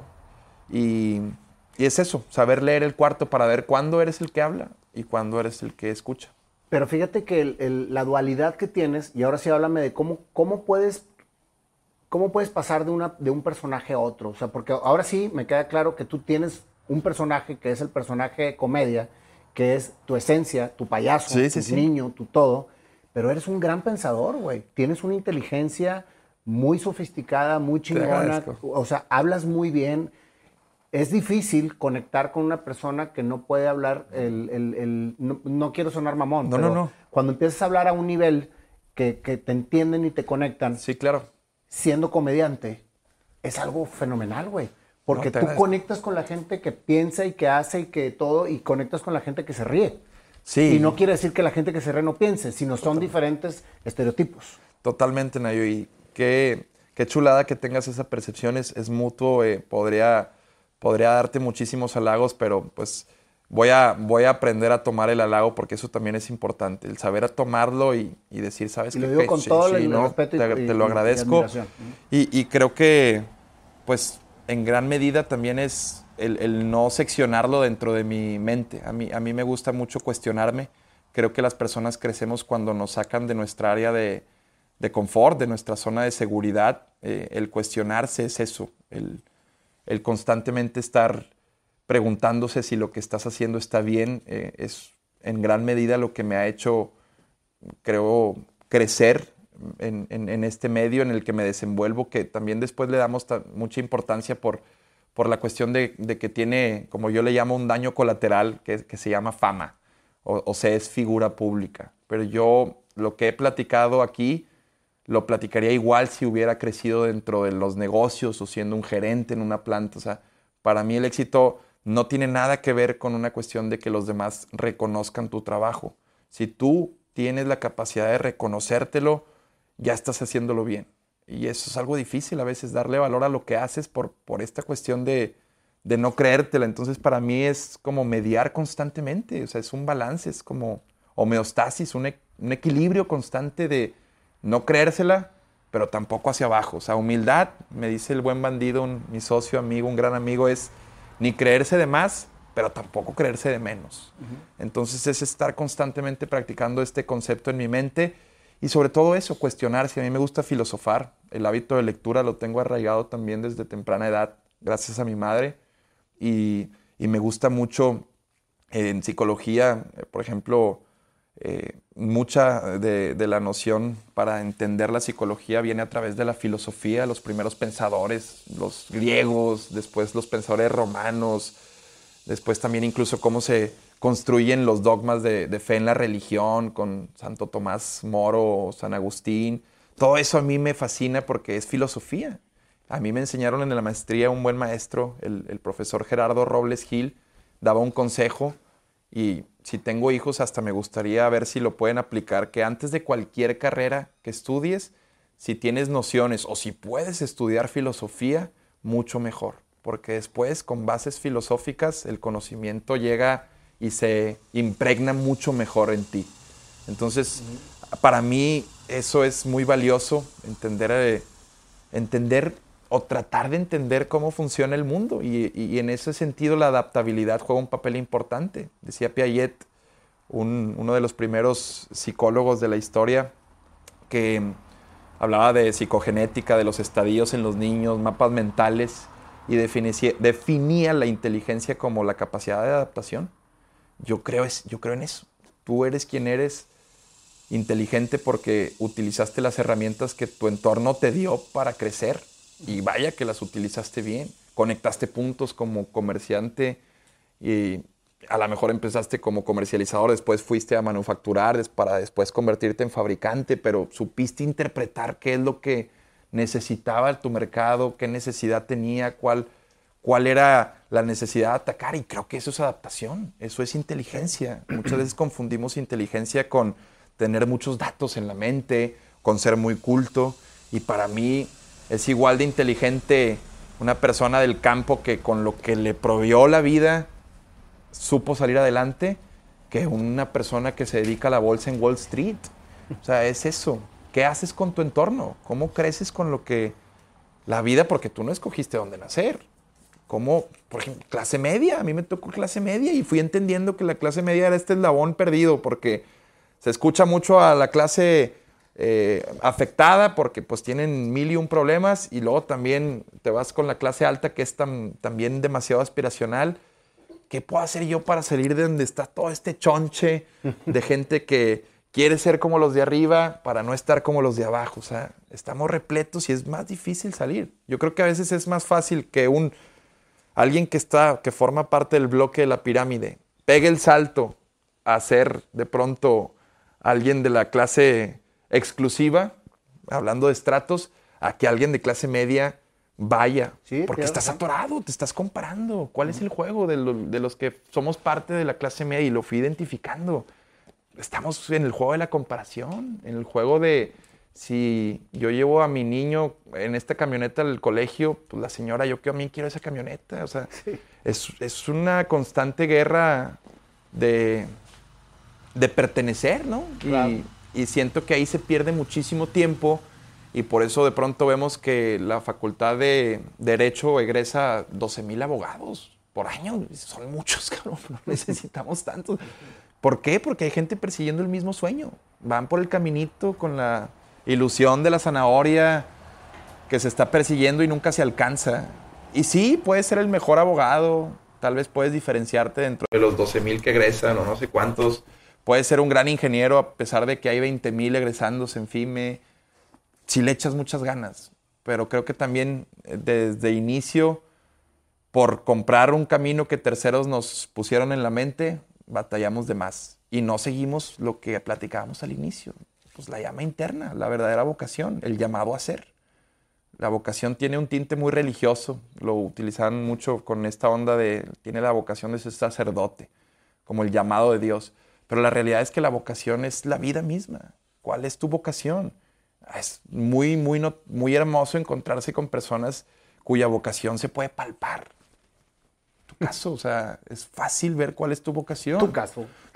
Qué chingón encontrarnos y, no por algo, como dice hasta el, buen doctor César Lozano, no por algo, sino para algo. Es para algo. Tú y yo hoy platicamos aquí para algo. No sé todavía, pero, pero para algo será. Sin duda alguna, Y es eso. Eh. Oye, Adrián, el papel de tu pareja en todo este tema. Porque a mí, por ejemplo, mi esposa, si no tuviera esta mujer, no, pues. estaría haciendo lo que estuviera haciendo ahorita, porque nadie me aguantaría. Este, y eso que lo mío no es como lo tuyo. No, no, no, no, no, no. cosas muy raras, güey. Sí, claro. Y, que me encantan. ¿Cómo lidias eso con tu esposa, güey? O sea, con... con, mi novia, mi futura, ya, te, ya le voy a dar el anillo. ya te casé, güey. Ya, ya, va a ser mi esposa, sí, va a ser mi esposa. Y la conoces en el medio, porque la conoces en mitad y mitad. No, es importantísimo para mí el, tener eh, un complemento y creo que como lo mencionas, se vuelve crucial en lo que hacemos, eh, cada quien, tú en lo tuyo, yo en lo mío, pero se vuelve crucial porque es como el rebote más importante de decir a alguien le gusta lo que hago. O sea, eso es algo muy cabrón y encontrarlo tan pronto y en alguien con quien tienes tanto en común o con quien hay tanta energía y química, pues es ese, ese combustible. O sea, más que un complemento de, ah, sí, síguele, el encontrar esa resonancia de mira con los ojos con los, con los que me ve cuando hago lo que hago. Mira cómo mm, tiene eh, la sinceridad de decirme esto que hiciste tal vez no. O sea, me gusta tanto lo que haces que te puedo decir incluso cuando no lo haces bien. O sea, esta este compromiso, este grado de fidelidad que tienes cuando rebotas con alguien que amas tanto, se vuelve hasta adictivo. Que nunca falten los proyectos que esté ahí. Ayer, por ejemplo, en mi, en mi carrera como estandopero que la voy iniciando. Cabrón, otra faceta, güey. Es que salir de la zona de confort, ¿no? yo. Salir de la zona de confort y sobre todo diversificar. A mí me ponen una patada en la cola mañana ahí en el canal y yo qué hago el ego también es eso, o sea, estar, es, un concepto que utilizado correctamente es eso. Te puede ayudar muchísimo en la diversificación y sobre todo yo creía que dentro de la mochila de competencias que requiero en un medio, el medio artístico, si se le puede llamar así, pues el stand-up mm, lo tenía muy marcado que era lo que seguía, eh, aparte de los negocios y los emprendimientos. Y el, por ejemplo, estar ayer haciendo stand-up dentro de ¿Cuántos stand-up llevas? Eh, llevo en Tijuana, bendito Dios, tuve un sold out eh, porque, pues gracias a este concepto que hacemos en YouTube Radar, me he dado a conocer también en otros estados de la República y también el canal ha ayudado muchísimo, pero sobre todo a hacer YouTube. Y eh, llevo Este ayer fue mi segundo O evento mío. tus- He hecho más. Y preparaste todo, todo el Claro, es un arte, Nayo, es un arte. es- requiere un formato, requiere sobre todo un valor. Sinceramente, hacer stand-up, hablarle a, ayer, por ejemplo, 100 personas que pagaron un boleto para ir a verte, es bien complicado, pero cuando te sale es hermoso. Y ya que pruebas eso, Ya no lo- ya no lo dejar. hay- hay- es punto de no retorno. Es algo Y ella fue contigo. Ella, el verla que está ahí, el ver cómo yo estoy nervioso y ella me apoya, es algo, ¿qué te digo? Muy valioso. Oye, y cuando haces cosas irreverentes, güey. No, ¿qué te digo también? Digo, eh, por ejemplo, hay muchos, me dicen. Yo he visto varias, güey. Digo yo, ¿cómo lo aguanta, Sí, güey? hay una, hice una cápsula con Luna Bella, eh, con una chica que, que se dedica, pues, no sé si esté mal decirlo, pero se dedica a la prostitución. O sea, realmente mucho tiempo estuvo como bailarina exótica de, de table dance. Yo iba de morrillo, de hecho la conocía. No, no, con 50 pesos te hacía un desmadre. ¿no? Sí, sí, sí, ahí en el, ahí en el harem. Eh, eh, pues hicimos una cápsula que, nada más lo pongo como ejemplo como para, para darle Para dimensión. una de las, uno de los, de los ejemplos. Sí, lo pongo ejemplo porque muchos, lo primero es cómo, cómo tu novia te permite eso. Y es eso, mi novia perfectamente creo que es la que más sabe a, a qué me dedico. Entonces, mientras obviamente existe el respeto, y eso sí, le dije, voy a hacer una cápsula con esta chica, puedes estar, no quisiera yo que vivas esos momentos incómodos, pero eso sí, te aseguro que no va a pasar absolutamente nada. Yo qué chingados voy a andarla cagando con cámaras ahí, es como si, o sea, si, si la voy a cagar no va a ser con eh, mi equipo de grabación en una cápsula, mi, mi amor, o sea, no. Entonces ella me entiende, eh, la gran mayoría pues sí se pone en su lugar y para ellos es bien fácil hacer el ejercicio de que ellos no lo aguantarían. Pero pues por supuesto es lo que yo digo a la gente, pues tú no lo aguantarías precisamente pues por eso no andaría contigo, güey. O sea, por, e- porque ella sí y porque me entiende. Y fuiste muy claro desde el principio con ella y te conoció así, güey.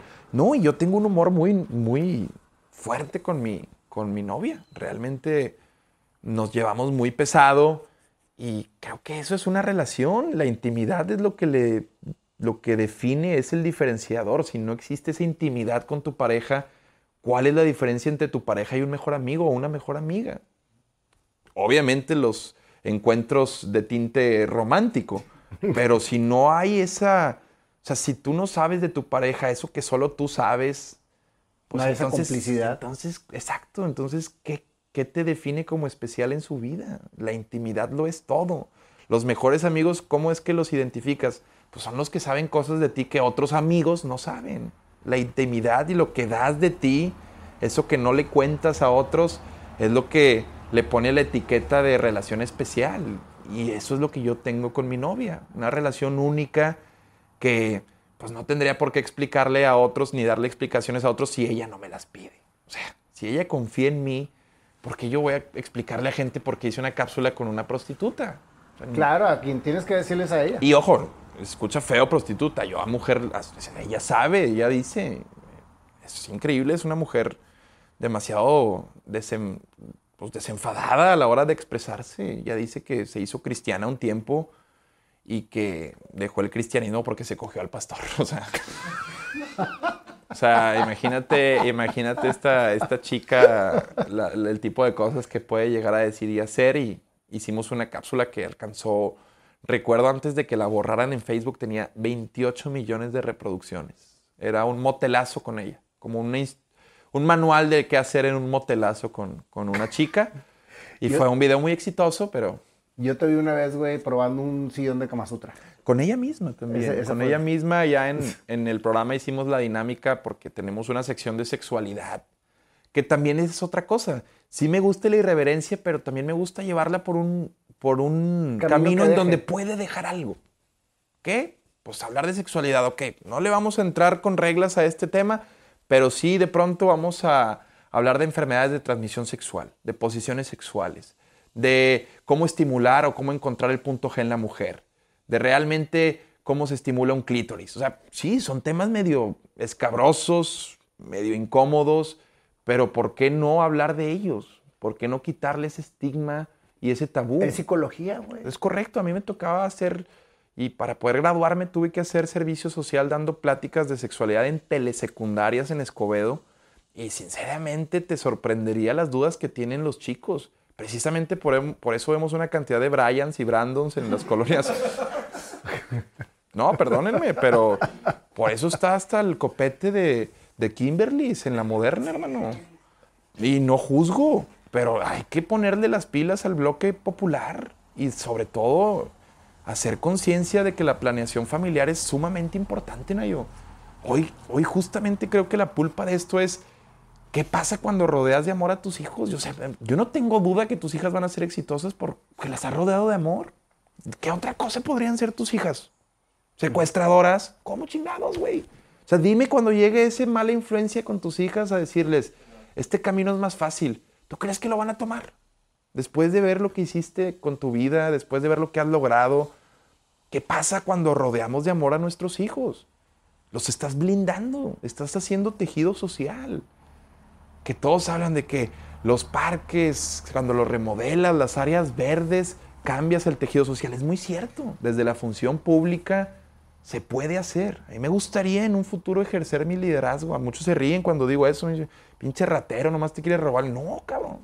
Me encantaría ejercer mi liderazgo en un futuro desde donde se puede cambiar el entorno de las personas, desde la función pública.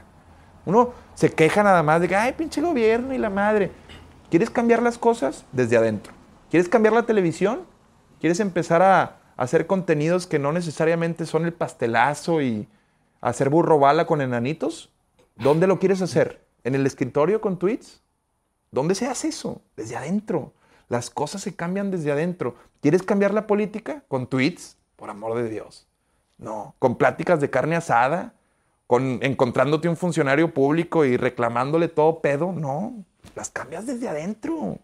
Porque después para lucirnos y para levantarnos el cuello, porque eso es lo que creemos. La gente creemos que criticamos algo e inmediatamente lo que estamos criticando, nosotros sí somos buenos en eso. Porque eso es eso, o sea, señalas con una facilidad. Y si yo te digo que tal vez la Fórmula 1 requeriría una regulación para hacerla más atractiva y que vaya más gente, de pronto a poco no parezco que soy un experto en Fórmula 1. ¿A poco no cuando criticamos nos volvemos en expertos? Y la gente se ha dado cuenta en redes sociales que criticar genera más likes. Que en el grupo de la colonia el decir que algo está mal genera más, ay, miren, señora se preocupa. Esta señora está consciente de lo que está pasando. ¿Y qué hace? Nada, nada más criticó. Ese es el pedo. Entonces vamos por la vida como que señalando, señalando y construimos una personalidad con base en lo que señalamos. Después de tres años te das cuenta, o cinco, diez, de que madre, soy un señalador nada más. No construí ni madres. ¿Cómo quieres cambiar tu entorno desde adentro? ¿Quieres cambiar el parque de tu colonia? Puedes ir a cambiarlo, pero ¿quieres cambiar los demás parques, los demás colonias? Pues es desde la función pública. Y yo creo que amén de estarle reforestando parques a la gente, amén de hacer programas, empieza desde la labor de padres, desde casa. No tendríamos que estar reforestando parques. Los parques ya deberían estar bien porque empezaron como parques. ¿Quién los destruyó? Jóvenes drogadictos. ¿Quién los destruyó? Pandilleros. Es, nada más irse a la, a la raíz del problema. Sí, o sea, ¿Cómo una gotera la tapas con un chicle? Pues no es, esa no es la solución del problema. Vete arriba, impermeabiliza y no vuelve a entrar. ¿Qué es impermeabilizar en esto? Rodear de amor a tus hijos. Impermeabilízalos. Para que en verdad no dependas de que reforesten un parque para que ellos no quieran drogarse. Que ellos no se quieran drogar por convicción. Que ellos no quieran tomar la salida fácil por convicción, porque tú les mostraste las consecuencias de sus actos porque no fuiste ese padre que dio amor así desinteresadamente y te volviste en un complacedor. Uno de esos padres que cuando su hijo está llorando ahí en el HIV le compra la paleta para que deje de llorar o le da el iPad. No, le muestra que la vida no siempre te va a dar lo que tiene, o sea, lo que quieres. Vámonos llorando a la casa, cabrón. No te voy a proveer siempre, ni voy a ser ese güey que cumpla todo lo que tu hedonismo quiere, esa búsqueda de placer. Nosotros somos seres hedonistas por excelencia, buscamos placer. A ver, hoy me citaste a las diez y media, yo me dormí ayer a las dos. ¿Tú crees que no quería quedarme jetón, compadre? Pero después en mi mente, en dos segundos, entendí el valor que tenía estar aquí. Y sinceramente, en dos segundos me paré a bañarme. Es eso, o sea, para bien y para mal, encontrar la recompensa de nuestros actos es maravilloso. Y no solo en el corto, ni en el mediano. Cuando más vale es cuando la encuentras en el largo plazo. Porque habla de ti maravillosamente, que no necesitas nada inmediato para dar la mejor versión de ti. cabrón. Eso me fascina. No sabes cómo te agradezco todo esto. Oye, es que eso es precisamente lo que yo quería lograr. Platicar con Adrián Marcelo. No, te agradezco. Yo sabía que tenía lo que hablar así contigo. O sea, es, muy fácil identificar que no tengo que venir a hablar de estupideces ni de caca aquí contigo. O sea, si fueras otro tipo. Y hay entrevistadores que sí me. Luego, luego sé que voy a hablar de eso. Sus preguntas van encaminadas a eso. Y me creerás, Adrián, que a mí me encanta la comedia, me encanta el albur, me encanta el doble sentido, me encanta todo. Pero hay momentos para todo. Todo, Nayo. Todo. Y el que te encasillen como un solo personaje es limitarte a lo grandioso que eres. A mí me, hace sentir muy halagado que el tipo de preguntas que me has hecho hoy, porque para mí eso significa que crees que en mis respuestas puedes ayudar a otros, porque sé que es el objetivo de tu cápsula. eh, no es otro, no es ganar seguidores, sino a través de las respuestas que buscas sacar de tus entrevistados, eh, entiendes que hay valía para quienes te ven, para tu audiencia, y creo que eso va a fortalecer mucho el lazo que tienes con tu comunidad, el bonding, y, y, pues me halaga muchísimo que encuentren en mí a alguien más que... No un bufón, o sea, sí Que un soy un bufón bufón. moderno. O sea, exactamente, me, me fascina ser un bufón moderno, pero después no te voy a mentir, se siente muy bonito cuando alguien dice, ok, quiero encontrar otra versión o quiero platicar con otra versión de Adrián, no es que sea un fragmentado, tampoco soy Patricia a las 3 de la tarde al rato, eh, pero, pero sí, sí me gusta mucho esto de calibrar y también tener una plática nutritiva como la que hemos tenido el día de hoy, Nayu. Muchas gracias, Adrián. Y pues, esta es tu casa, siempre serás bienvenido. Y como no, me imagino que no has visto las entrevistas completas, güey. Todas las entrevistas acaban con una canción completamente improvisada. Ok. De todo lo que me dijiste ahorita. Ok, no. Y eso es lo que te vamos a dar ahorita. O, o sea, tú tocas y... No, no, no, el que toca es el panda. Ok, toca Panda y tú y yo cantamos o cómo está el pedo? Métete a cantar. Yo te canto y si tú te quieres mentar a No, cantar. no, canta bienvenido. tú, yo te escucho, compadre.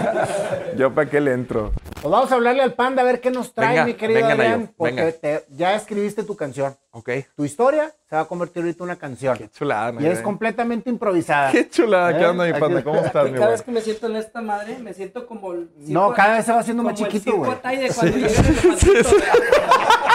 Así. No, güey. Y de repente llega en una bicicletita. Dale, mi panda. Está con mal O sea, güey. va, va- nada más para entender bien lo que va a hacer Nayo. Él canta, o sea, No, no, no, él, no. él va a tocar y tú vas a improvisar una canción. Totalmente. Él- yo no sé lo que va a cantar él. Y él no sabe lo que, voy a- lo que va a tocar. No sé, no sé ni qué, ni qué me va a sacar el. Dios de mi vida, quiero ver esto, quiero ver esto. Dale, güey. Dale.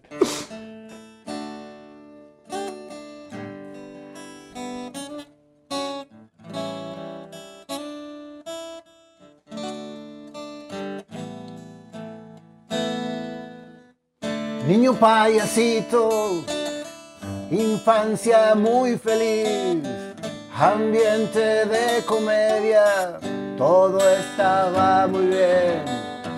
Cuatro hermanos, cuatro peinaditos, les decían los Juaritos. ¿Qué quería ser? Te preguntaban. Qué chulada, cabrón. Payaso yo quiero ser, porque contestaba y a la vez cabrón. inventaba algo que hacía reír. ¿De dónde veías esto, Adrián? De tu padre que te enseñaba. Adrián, llegó la juventud y ser como eras te abrió. Tu madre te aplaudía siempre y fue pasando tu vida de repente. Psicología tú estudiaste, pero querías ser comunicador. Lo apasionado de todo esto era como aprovechar lo que la vida te dio, lo que querías, hacia dónde ibas,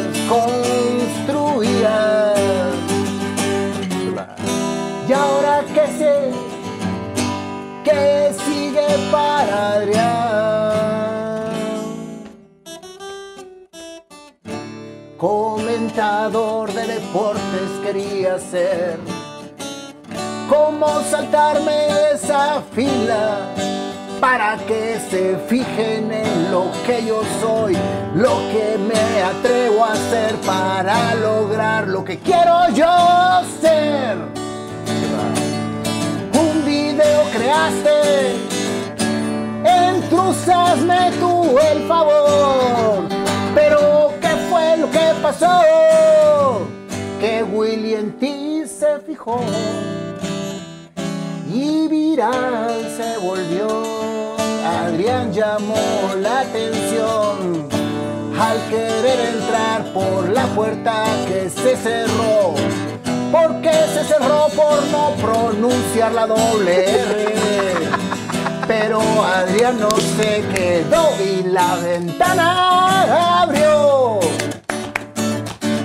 Mi otra mitad llegó. La fama alcanzó. Y adentro de la casa estaba y ahora que seguía, el objetivo aún no se cumplía.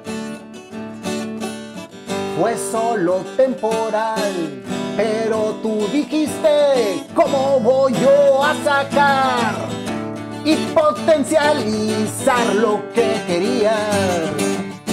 ¿Cómo era? Entendiendo a quién me veía comprendiendo lo que tenía que yo hacer. Una bola de pendejadas empecé a hacer. Besar señoras de 65. Y no solo besar, sino también lengüetear.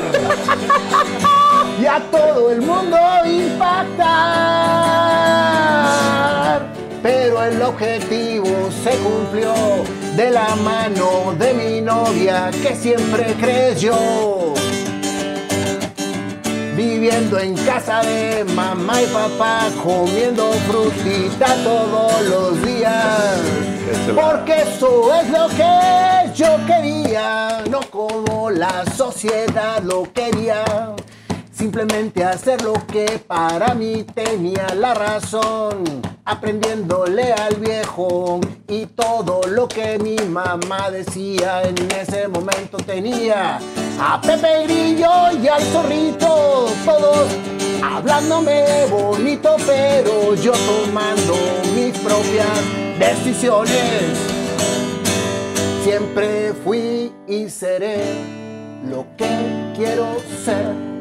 Adrián Marcelo soy y orgulloso estoy todo lo que viene es para gozar, para aprender y para dar, filosofar, entender, comprender y escuchar. Como buen psicólogo y como buen comunicador, Adrián hace lo que quiere y todos le aplauden. No, freguen, no, no, hombre, un abrazo, compadre, neta, qué chulada, güey.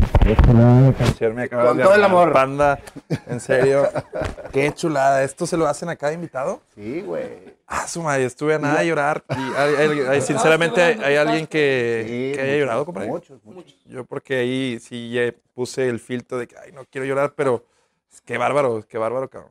La cosa es contar la historia cantada. Pues, pero memoria prodigiosa, hermano. En serio, te pasaste y se siente bien bonito que te canten algo así después de, de platicar, chinga.